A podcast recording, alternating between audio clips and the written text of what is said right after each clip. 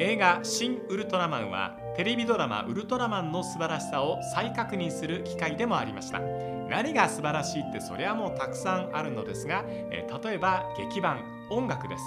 えウルトラマンの世界観はちょっと怖いドキドキする脅威を感じるワクワクする。そんな世界観に一瞬で入っていける宮内邦夫さんの音楽が素晴らしい。え素晴らしい作品には必ず素敵な音楽があるものです。えそしてスタジアムには歓声が必要です。えこんにちは。倉敷はそうです。ラジオクラッキー。え今日は細江克也さんとお送りします。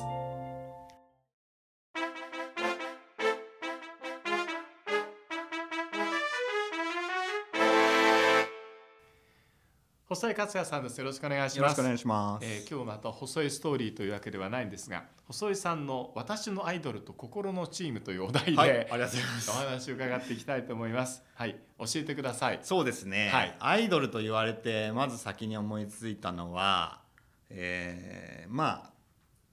マラドーナなんですけど、はい、ただ。えー、っとそれよりもこうリアルな感じで追いかけてたのはあの日産時代の木村和志さん。おお和志さん。はい。これは僕にあの小学生の時に、えー、J リーグ開幕前ですけど日産 FC のファンクラブに入っていて、はい。えー、小学生は年間1000円で全試合見れたんですね。へスタンプカードを渡されていつも三沢競技場の競技場のところの入り受付でスタンプをしてもらうだけで入れるんですけど、えーそれがあったんで僕はしょっちゅうもう三沢に日産の試合見に行って、うん、あのあのとあの頃の偉大な10番である木村和志さんを一生懸命見てたっていうのがあの小学生、えー、ずっとですね多分。はい、三沢見やすいから良かったですね。最高に好きでしたね、うん、あの時間ってなんか僕いまだになんかいろいろはっきり覚えてるぐらい、すごく。えー、なんか自分の成長例えば僕はまあ神奈川県藤沢市生まれなんですけど、はい、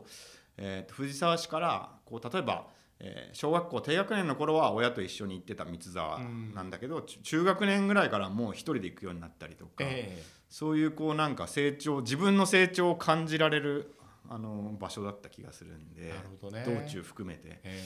ー、それとともにあのすごく思い出残ってる、まあ、木村和志さんを中心とする日産のメンバーっていうのが、うんうんうん、なんか僕の中ではすごい、まあ、一番最初の、えー、サッカーにおけるこうリアルなアイドルっていう感じでしたね。はい、水沼さんもいました。いました。本当に大好きであの頃って本当にまあお客さんも少なかったし、えー、それこそ出待ちする人なんてちょっとしかいなかったんで、えー、僕はいつも三ツ沢の駐車場のところで待っていて試合が終わると。そうすると選手がそのまま出てくるんでもうサインをもらいたい放題なんですね。なるほど、はい、で僕はノートに毎年1年に1冊ノートを準備して全選手のサインを1年かけてもらうみたいな、はい、でそういうことやってると当時柱谷哲司さんだったかな、うん、読売。はい、はい、まだ日産にいた時に、はい、えー、お前いつも来てんな。中来てみるみたいな感じでおその時奥さんだったか分かんないですけど、えー、っと一緒に、えー、連れて行っていただいてロッカールームとか入っていって、えー、そこでサインもらったりとかしたのも覚えてるし、はい、すごくあのなんかノスタルジックな風景なんですよね 僕あでもね、はい、あのノスタルジックな良さって残してると思いますよ今でも。まああの改修工事などもあるんですけども、はい、あの中継でいくと、うん、まず控室に大きなスチール製のこう椅子とか机が置いてあって、はい、あこれ昭和だなっていう感じするんですよね。で中継席は本当にあのサッカー専用のグラウンドなので近いから実況者によってとってはありがたいんですね、はいはいはい、選手がよく見えるから、ね、ほぼ間違えないで済むっていうところがあってまあただその代わりと言っちゃなんなんですけど風が全部こう吹き込んでくるようなところにあるので、はいはい、雨の日は雨吹き込んでくるし、はいはい、寒い日はもう手がかじかむぐらいに寒いしで一番はあのちょっと深いなんてうんですかね中継席が一段落ちたようなところにあるんですよ。うんうん、なので下にあの中継の時にはスタッフの人が気を使って台を乗せてくれるんですけど、そうすると僕にとってはとても中途半端な高さになってあの終わった時には体がすごく鉛のように重くなってるど。どこかで筋肉使って中継の時に無理して支えながら見てたんだなっていうのはねそんなスタジアム。えー、そうなんですね、えー僕この仕事について、えーと、木村和志さんが日あマリノスの監督やられてた時に、はい、えー、長いインタビューをする時間をいただいて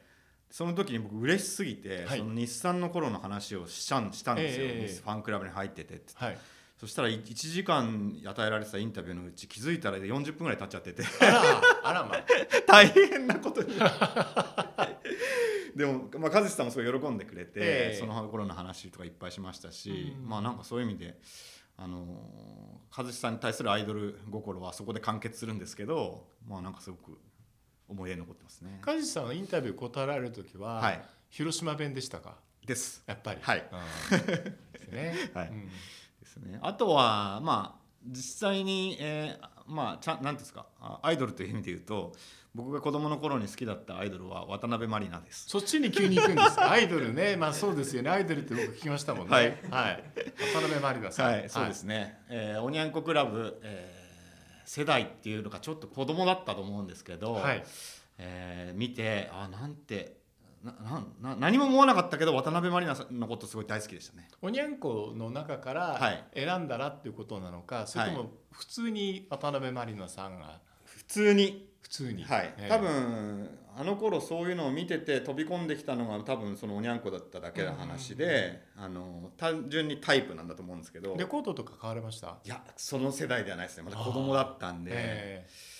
だから何かを手に入れたっていう感じでは全然ないんですけど、ずっと好きでしたね。なるほどね。仮面のリーダーも見てました。見てました見てました。はい見てました。聞き通して見てましたね。名倉さんと結婚される時にちょっとだけショックを受けました。あ喪失感がね。そうそうそうそう、アイドルがいなくなるとね、そういうのはありますよね。はい。サッカーにおいてはやっぱその後はやっぱあのアレッサンドロデルピエロですかね。おデルピエロはい。これはやっぱりえーと彼がデビューしたのは93年4年とかその辺りだと思うんですけど、うんうん、僕自身があ海外サッカーをまあ見始めた頃とちょうど重なっていて、えー、っと親に親もまあスポーツ見るのが好きだったんで、はい、当時ワウワウを、えー、そんなにこう一生懸命頼まなくてもすぐにこう準備してくれたというかそれによって海外サッカー、まあ、セリアを見ることができて、うんうん、えー、飛び込んできたまだそんなに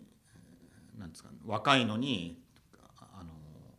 美しくプレーするあのアレスサンドロ・デ・ペイロって選手にすごくまあバッジョの他にもこんなすごい選手が出てくるんだっていうのでやっぱ感動しましたね。確かにね、はい、うんあのポスターを貼りたくなるような選手でしたもんね。そうですね。うん、そうですね。だからそういう意味では僕世代的にはやっぱカズさん世代なんですけど、はい、小学5年生の時に確かカズさんがブラジルから日本に帰国されて読売に入るんですけど。もうその時はもろ日産ファンなんで、ええ。えー、周りがカズさんカズさんってカズカズって騒いでる時に僕はカズ氏ってずっと言ってました。なるほどね、はい、そっか、はい、日産読売面白かったですもんね。面白かった、ね、あれを見てたんですね。見てました見てました。もうほとんど見てましたその時は、しかもあの時はねこうまあ大体こう読売がボール支配して、はいこう攻めてるように見えるんだけど、はい、持たせている日産っていうのが面白かったですね、はい、そうですね、うん、だ 90, 90年か91年か天皇杯の決勝で、はい。えー、日産読売やった時にまあ、4-1かなんかで延長4-1かなんかで日産勝勝った試合、はい、とかをもうそれも国立一人で見に行きましたし。そういう感じでめちゃくちゃ記憶してる試合試合がいっぱいありますね。なるほどね。はい、デルピエロではこう記憶してる試合とかありますか？えー、っとトヨタカップで日本に来た時に、はい、ね、その時は僕は高校生だったんですけど、うん、うちは本当に厳しい部活だったんですけど、えー、デルまあ部活のその先生に、えー、デルピエロが自分にとっていかにアイドルであるかを説明し。この日だけは部活を休ませてくださいっつって見に来ましたね。えー、でもコミュニケーション取れるから素敵な先生ですね。そうですね。うん、その先生はあの女の先生なんですけど、はい、えー、サッカーじゃないけどバスケで日本一になってる先生で、えー、すごい。大学で。でその先生には本当僕は人生の恩師なんですけど、あのそういう、その高校卒業してからもいろいろ助けてもらったし、はい、すごく話の分かる先生だなだったなって今に振り返ると思いますね。なるほどね、はい、うんあの粕谷さんの言い方をすると、はい、顔面偏差値って大事で、はい、デルピエロはそういう意味ではこう特上そうで、ね、特 S ランクですね。はい、そうでしたね。イタリアはやっぱその辺の華やかさっていうのがやっぱ全体的にうん感じられたし当時やっぱ中高生だった僕にとっては特にそのかっこよさっていうのはやっぱりこう魅力には移りましたあのいろいろな意味でね、こう日本のサッカーに対してのプロモーションという点でデルピオルって僕大きい存在だったと思っていて、はい、まずルックスの良さっていうことももちろんあるんですけども、うん、デルピエロゾーンというような言葉を一つ示してくれたりとか、あるいはキャプテン翼のファンで子供の頃ずっと読んでいてってい。うエピソードを披露してくれたりとか、こうデルピエロだからこう切り口をいろんなところを見つけられたっていうのがやっぱサッカーシーンにおいて大事な選手だった、はい、日本のサッカーシーンにおいて大事な選手だったんだなと思います。そうですよね。あれだけ日本でもそのセリエが人気だった時代に、うん、ああいうこう、うん、キラキラしたスターがいたこと自体がやっぱりすごくキャッチーだったし、ええうん、まあ、ユベントスファンじゃなくても、えー、デルピエロに対する特別な思いを持ってる選手あファンの人っていうのはあの時代特にいたと思うんで。はい。そこの影響力考えるとやっぱ大きいですよね。細井さんというこうキャラクターをこう、はい、なんていうんですかねこう知るためには何がその人は好きかっていう嗜好品を あの伺っていくのって僕効果的だと思って伺ってるんですが、はい、今3つ上がりました、はい、他にまだあれば教えてください。えっとこれも渡辺満里奈さん的な意味のアイドルでいうと、はい、一時期大人になってからですけど韓国のあの少女時代というグループにドハマりしましてどどがつくほどハマったんですか？結構ドハマりしました、これあのアイドルという感覚ではまあそういう意味ではないかもしれないです。けど、ここ真面目に語ったら面白くなるのか分かんないですけど真面目に語っていただいてはい、結構ですよ。僕が、えー、仕事で徹夜してる時に、まあ、ふと YouTube を見てしまってそこでこうグッとはまったんですけどあのあの時のだから2010年前後ですね、はい、その頃に僕もともとその音楽が好きだし、うん、ダンスとかそういうのがすごい好きだから、うん、YouTube でひたすらそれ見てたんですけど、はい、そこに出てきた少女時代のダンスと歌はもう、えー、マイケル・ジャクソンかよって思うぐらい ハイレベルなもので、うん、えー、すごく引きつけパフォーマンスそのものに引きつけられた。で、はい、まああのーあれだけの容姿、えー、もあったんですごくハマってしまって、えー、その時の後輩に「いや実は少女時代が日本で言われてる感じじゃなくめちゃくちゃすごいぞアーティストとして」みたいな話を真面目にしたら「いや実は細井さん僕もそれを感じてたんです」ってやつがいてそいつと、えー、もう一人含めて3人でその頃少女時代のライブに、えー、年に23回行って。行ってたのを多分45年繰り返し。あ そうですか。本当にファンだったんですね、はい、で韓国にも、えー、34回行きましたねその。見に？はい。えー、っていうぐらいあのあのその一時期すごいハマりました、うん、この少女たちの時代が来ましたという意味で少女時代っていうネーミングで、はい僕はまずそこを上手なネーミング付け方をしたなと思って、はい、昔ねえっと、松本隆さんの小説と映画で「微熱少年」っていうのがあったんですが、はいはい、これにこう通じるネーミングのうまさをまず感じていて。まあね、BTS は本当にこう世界的な人気ですけど、はい、韓国 k p o p レベル高い人多いですね。そうですね、うん、で結構僕がその辺の時期に韓国にちょっとハマったことで、はい、これちょっと戻るんですけどさっきお話しした高校の先生、ええ、えー、青山先生っていう名前なんですけど、はい、青山先生はリウマチを患っていて、うん、僕が現役生高校生だった頃から、はい、で卒業してからすぐにもう教師を辞めるんですけど、ええ。えー、っとその辞めた頃に、えー、先生から電話かかってきてあなたがちょっと助けてくれっていうことでコーチをやったりしたんですね高校、はい、そのつながりでずっと先生とはつながりを持ってたんですけどえー、細井あんた最近なんか韓国で好きなんだったら私と一緒に行こうよって言い始めて先生が、えー、実は先生がその時ソウル芸術団っていうミュージカル、えー、劇団があるんですけどこれは国立なんですよ。ははは。えー、国がやってる、えー、ミュージカル劇団っていうのがあって、うんうん、そのソウル芸術団に先生がどハマりしていて、はい、そこの俳優さん一人もすごく素敵な俳優さんがいらっしゃるんですけど、ええ。えー、彼に対してをすごく応援してると、うんうん、でぜひ一度見てほしいから一緒に行こうって僕も行ったんです、ね、はい、そしたらこれがですね、ええ、レベルがもうにちょっと比べ物にならない。僕も日本でもミュージカルとかそういうのよく見ましたけど、はい、韓国のそういう本当にトップオブトップの、うん。えーああいう劇団員それから歌い歌い手さんたちのレベルっていうのは、はい。目の前で見るとちょっとびっくりしました。なるほどね。だこれはそのその k p o p ブームも含めてそういうそれだけじゃなくて韓国のそのアーティスト芸術うん発信の分野にいる人たちのそのまあそれこそ育成年代からきっちりとしたコンセプトを持って育てられてる感じとか、うん。まあ、その辺をすごく感じて、えーなんかあの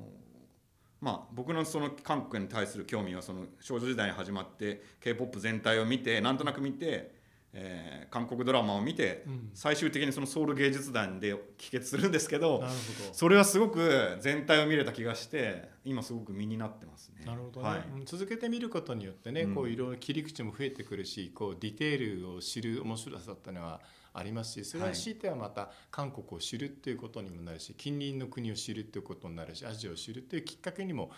なりますもんね。なりますね。でもね僕もよくわかるあの、はい。僕こうバレエの公演とか見に行くの好きで,、はいはいはい。でたまにこう若い選手、選手ではないですね。こうダンサーが出てくるとびっくりするぐらいの才能っていうのが、はそれこそあこれはバレエ界のアンス・ファティがここにいるんだって はい。思うようなことがあって、はいはい。えこの跳躍力と表現力ってただものじゃないなって、まあ、はい。明らかに他の人と違うのがはい。はい。素人目にも分かる。はいこれを発見する喜びっていうのはなんか何事にも変え難い楽しみってありますもんね。ありますね。うんこれなんかちょっとどんどんそれてっちゃって申し訳ないんですけどいえいえあのーシルビー・ゲームっていう大好き。僕はい。ゲームさん大好きです。はい。僕あの人に何回も見に行きました。あ本当ですか、は僕も一時あのそれこそ多分 YouTube を多分そのか少女時代発見した頃だと思うんですけど、ええ YouTube 見てたらシルビー・ゲームさんが踊る「ボレロ」を発見い。して、はいはいはい。びっくりしたんですよ。でそっからドハマりしてしまって、えーあの人すごい日本西日課でいらっしゃって最後の引退公演も日本のツアーで終わったんですけどね。僕そのチケット2回取って。行ったんですよ行き。ましたか？はいでボレロもその時に見たんですけど、うん僕あんなぶみ演劇とかああいうものを見に行って心の底から「ブラボー!」って叫んだの初めてです。ああでもわかりますね。そうですよね。はい、だかうんらそれもすごくあの僕のそのなんて言うんでしょう、すえー演劇とか舞台とかを見る見てきた歴史の中ですごく心に残ってるゲームさんの公演はすごかったですね。あのバレエの美しさってはいやっぱこう。なんすごく美しいシュートを見た時と同じような感動はいはいはいがありません、はい震えますよね。震えます、ははい僕はあの熊川哲也さんはいが日本に帰ってきたメイドインロンドンの頃にたまたまこうチケット取れて見に行ったことがあって、はい。日本にこんなすごい人いはいたんだと思ってはいであのまだまだと失礼ですけど高く跳躍できる頃の熊川さんをはい。見る幸せっていうのがあって、はい、もう震えました。ですよね。ああこんな素晴らしい人が日本にいるんだと思って、はい、ええ。そうですよね。だから僕もまバレエに関してはそれまで全く無知だし、うん。あのそそれ以外のことをちゃんと見たこともほとんどないんですけど、はい初めて見たのがシルビー・ゲームさんだったからもあうびっくりしちゃって、うんだから初めに見ちゃうとね。そうですね、ええでもだからこそああいうものをやっぱりちゃんと見続けなきゃいろんなものにアンテナ張って、うん。いろんなものをやっぱ見なきゃいけないなっていうのは、うんめちゃくちゃ感じましたね。確かに。それはそうですよね,、うん。ね。韓流ドラマもね、はい。僕はやっぱ韓流ドラマって日本の昔あったもので失われたものがたくさんあるっていう指摘の中でもキャメラワーク。はい、綺麗なものをいかに綺麗に映そうかっていうような姿勢というのに、はい。とてもこうなんですかテレビマンとして、うん。あるいは映画を作っていらっしゃる方の真摯な姿勢を感じるんですよね。うん。あと劇版。はい、